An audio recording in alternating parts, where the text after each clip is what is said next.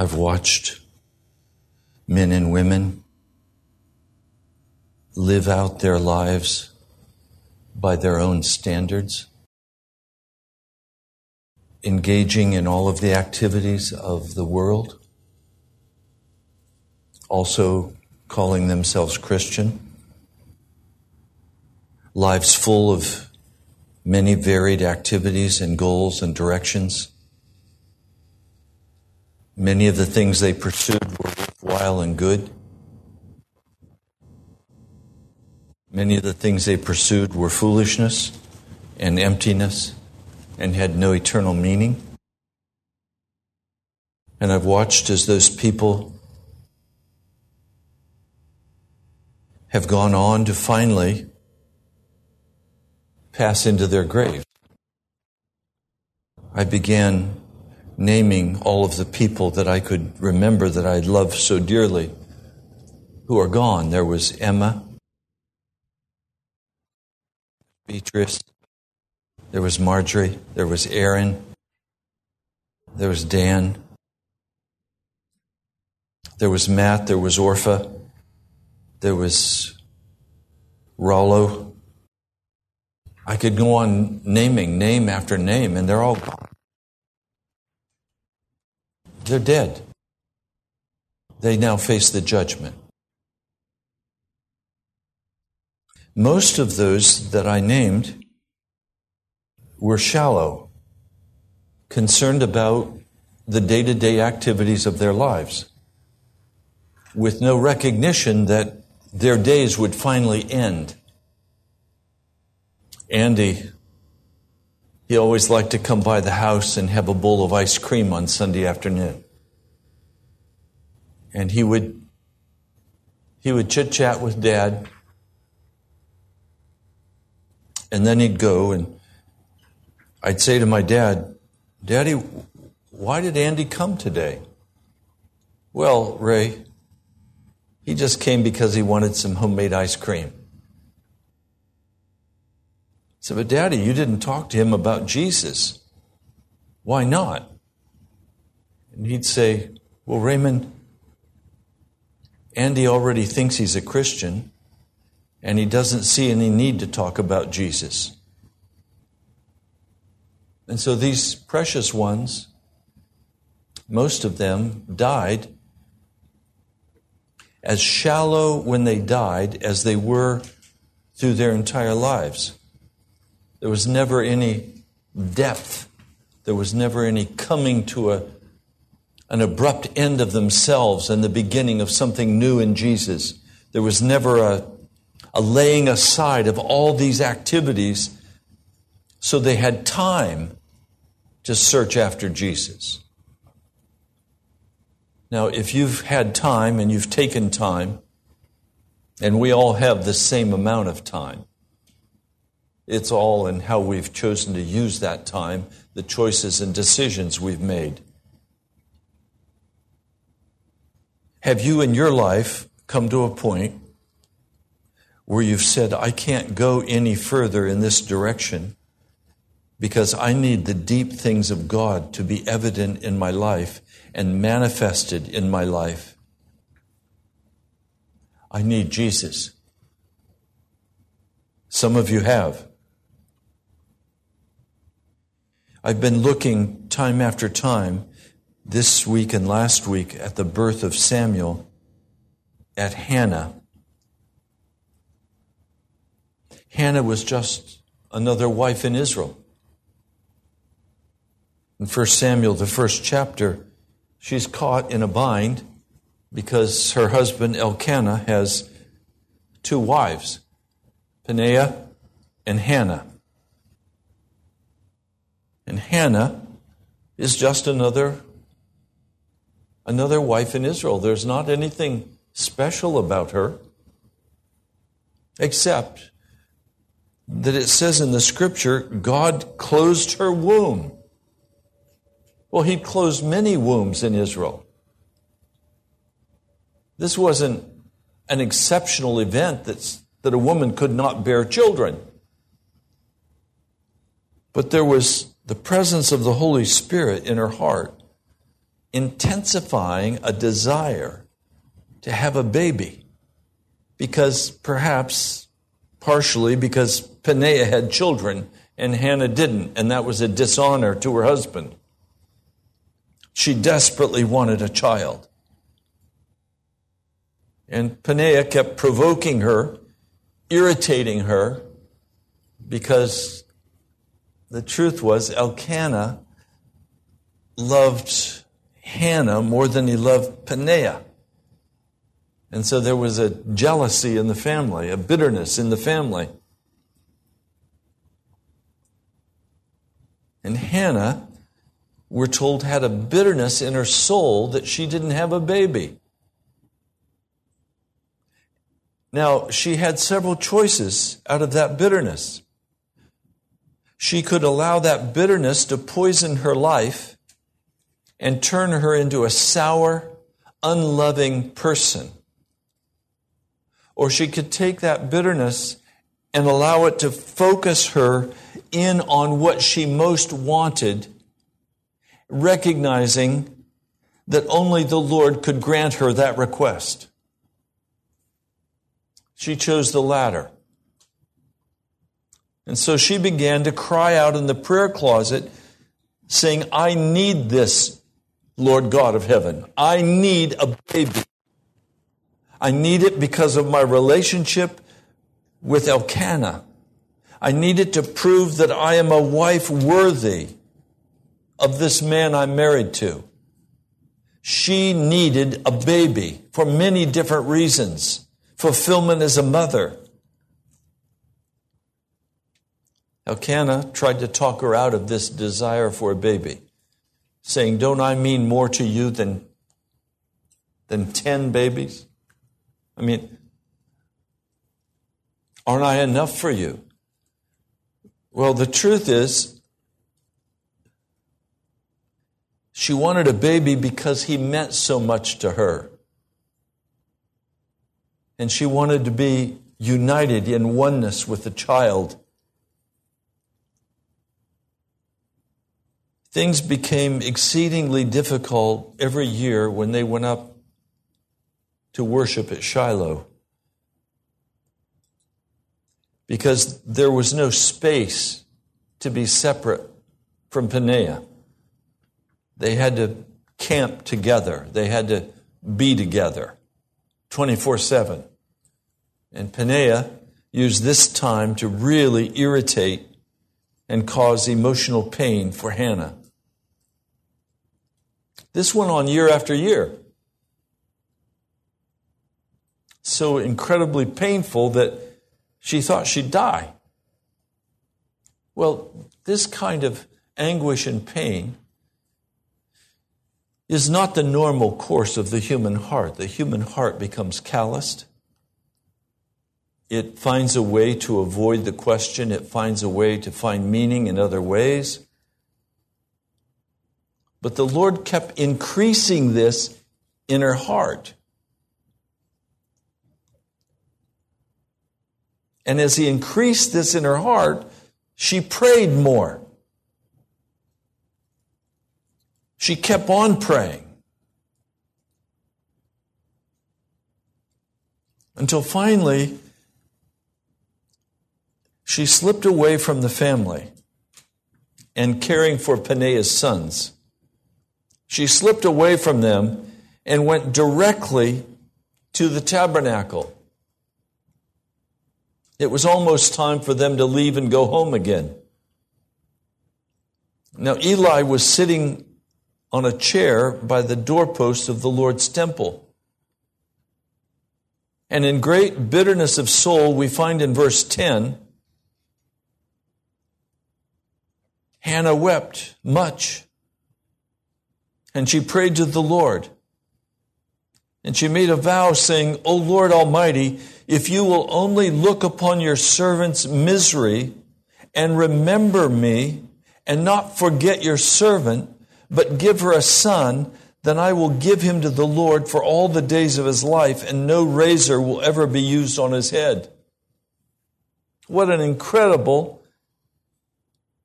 vow to make before God. Now, in that day, in that culture, a husband or a father could cancel the vow of a wife or a daughter within a certain amount of time. Elkanah did not have a heart to cancel that vow. He instead wanted to please Hannah, and he said, All right. So she kept on praying. And finally, she ran out of tears. All she could do was whisper with her lips moving, with no voice. She was so distraught that Eli thought she was drunk, and he rebuked her. How long will you keep on getting drunk? Get rid of your wine. And she answers, Not so, my Lord. Verse 15 I am a woman who is deeply troubled. I have not been drinking wine or beer. I was pouring out my soul to the Lord. Do not take your servant for a wicked woman.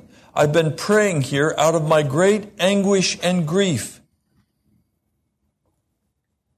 Now, as I've read this, and I've, I've talked with others about this, it seems to me that on one level, any of us could be in this place where we are so desperately in need that we finally make a vow. And in that vow, we say, Lord, this thing that I so desperately need from you, I give to you.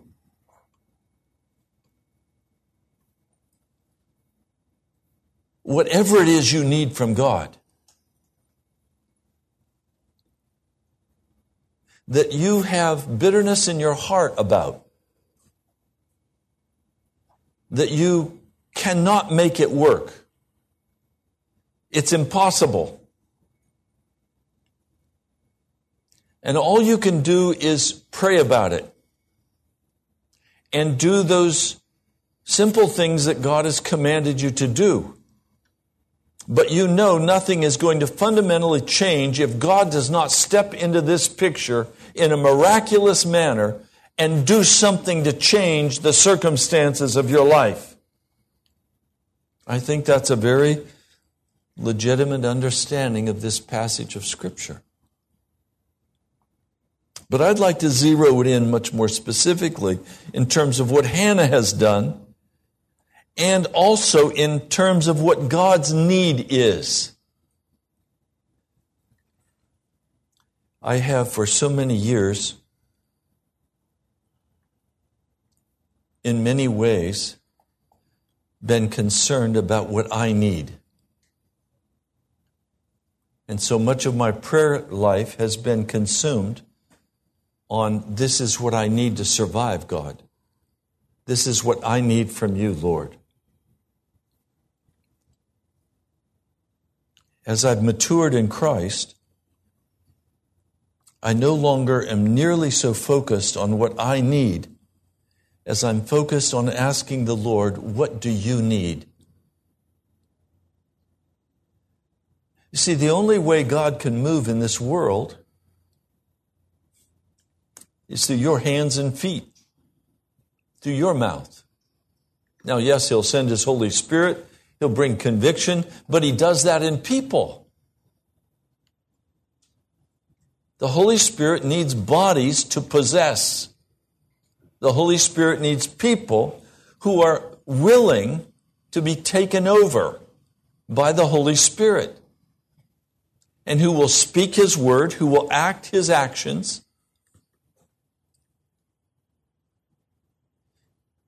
He has not sent the angels to do the work of the gospel.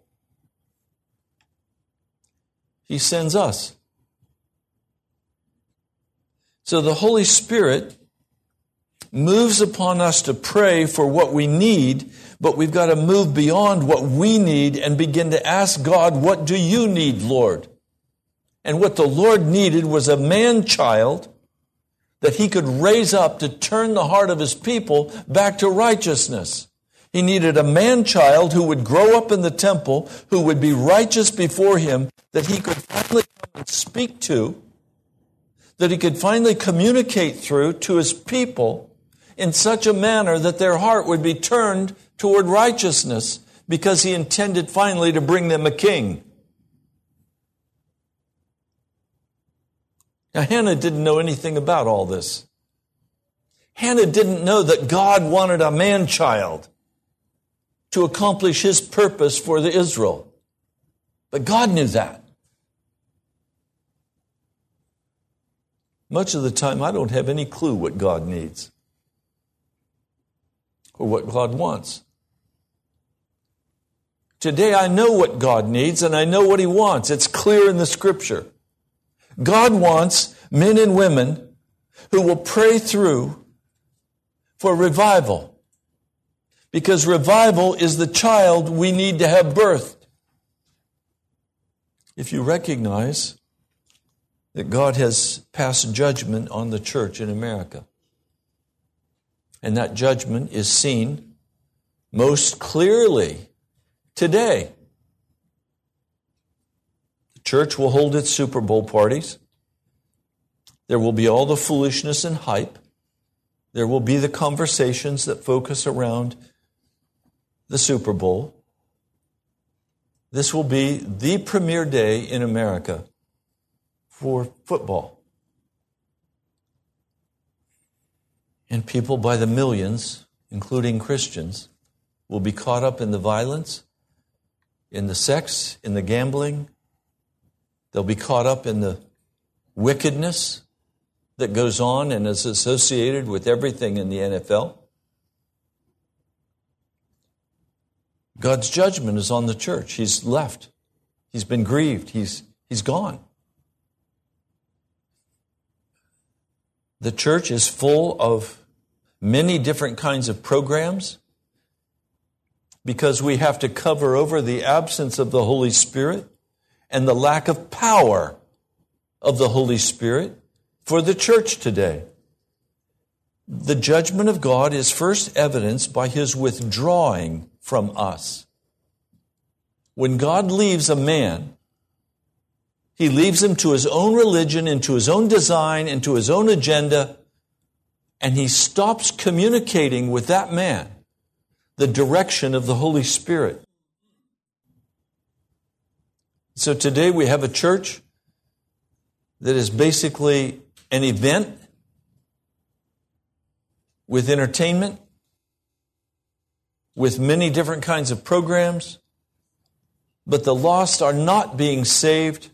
They are not turning to Jesus and they are not being transformed into his likeness. They're not being made holy. So we have a church today that has the judgment of God on it. If we have eyes to see and a heart to understand. And God loves His church. More than anything else in the world, God loves the church. And He wants to birth out of the church and for the church revival. Revival being defined as a new zeal for Jesus that results in a new level of obedience and commitment and being sold out to follow after the Lord God of heaven. Separated from the foolishness of the world and the emptiness of the world, focused on eternity, on heaven. Jesus' primary concern today, his great concern, is will he find faith on the earth when he returns?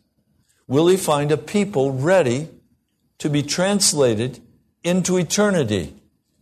And we're told in the parable of the ten virgins that five of the virgins are not ready to go in and five are ready. That was generous. In other places, it's a much smaller number. And he says, Many are they who will try to enter, who will not be able to enter. So today we're in a desperate situation in the American church. And we need the birth of the baby boy called revival. And the birthing of that baby boy is going to be men and women who are filled with the Holy Spirit who stand up and begin to speak the truth to the church in America. Judgment begins in the house of the Lord. So there's a there's a small window that the Lord has afforded us.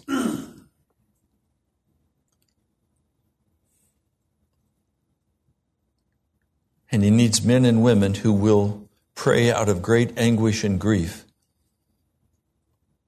that the Lord would bring forth a change for the church. That the Lord would birth revival in America once again.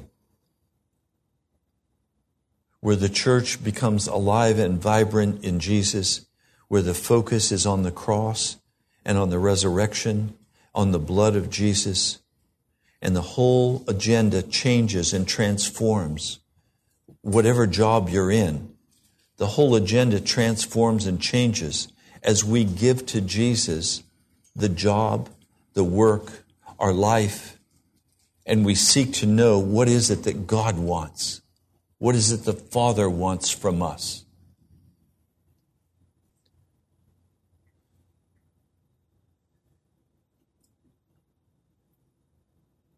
Eli speaks to Hannah and says, Go in peace. That is, go in shalom. Go in full provision, Hannah. And may the God of Israel grant you what you've asked of him. And then she went, she ate, and her face was no longer downcast. And God stepped in sovereignly and opened her womb. And she conceived and gave birth to a son. And she named him Samuel, meaning heard of God. God heard me. So she named him Samuel. It came time for the family to offer the annual sacrifice to the Lord and fulfill Elkanah's vow. But Hannah said, I, I don't want to go. After the boy is weaned, I'll take him and present him before the Lord, and he will live there always. And Elkanah said, Stay here until the boy is weaned. It's okay. Can you imagine a father saying, Okay, let's give the boy up? How can a parent give up a child?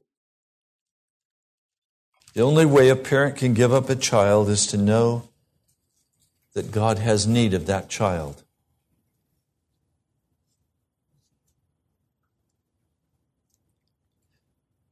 When he was weaned, probably five or six years of age,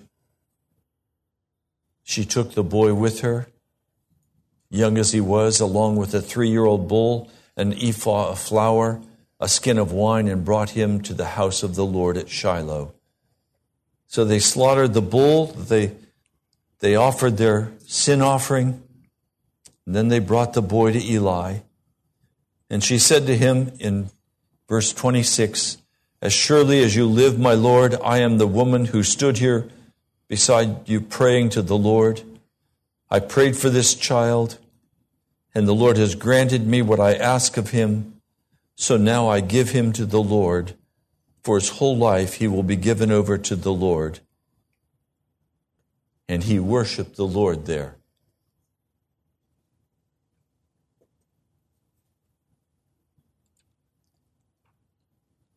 And she began to pray. You would think she would pray, Lord, my heart is broken. I'm giving up my son. But I understand I have to do it because I made the vow. That's not what she said. She said, My heart rejoices in the Lord. In the Lord, my horn is lifted up. My mouth boasts over my enemies. There were many enemies who said she was a fool to give her son up. She said, I delight in your deliverance. There is no one holy like the Lord. There is no one beside you. There is no rock like our God. Guess what I want to ask you today? What I want to say to you today?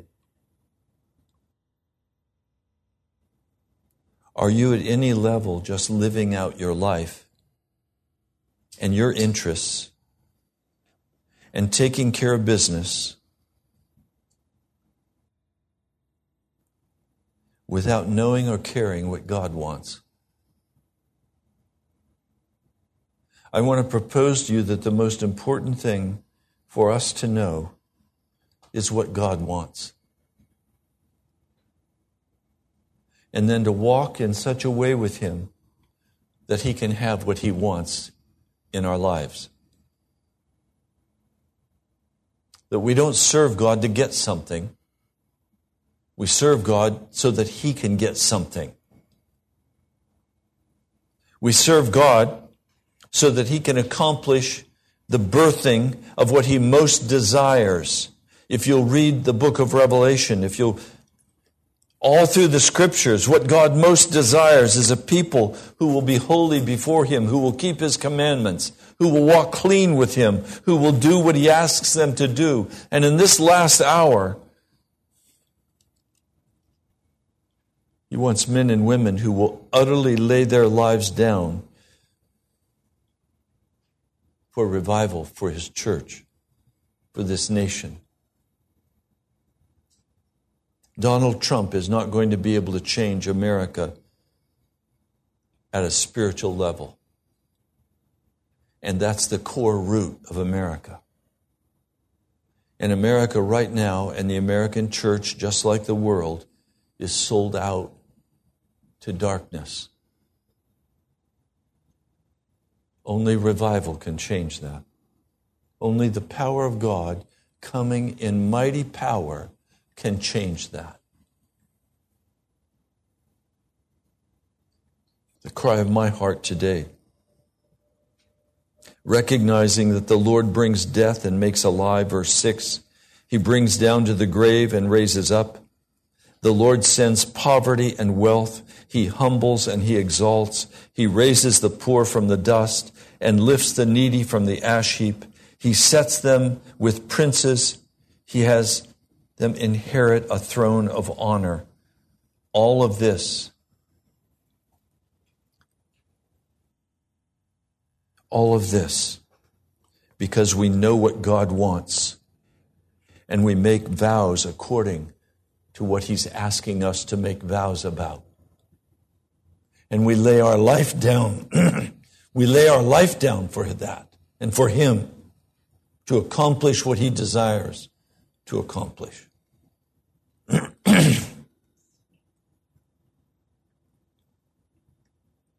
Samuel grew up in the presence of the Lord.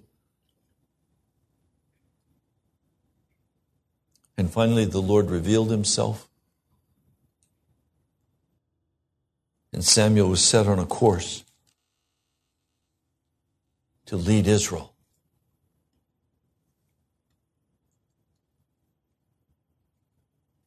I pray today that there is a deep tenderness in your heart,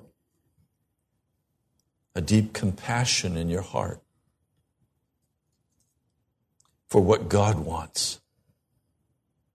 That you would turn away from your personal agendas, your personal activities, and focus everything on what does God want now? What is present truth? What is it that God is calling for?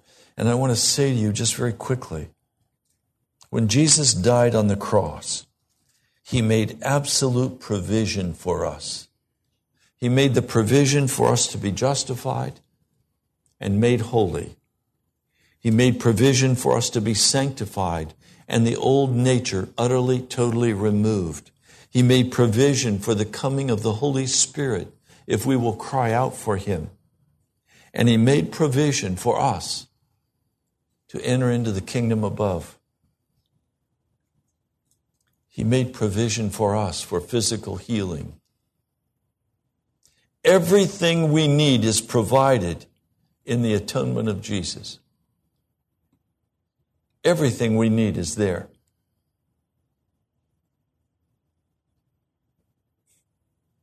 Today I claim the atonement of Jesus, and I hear what God wants. He wants revival. He wants to revive His church. He wants to be able to possess His church once more.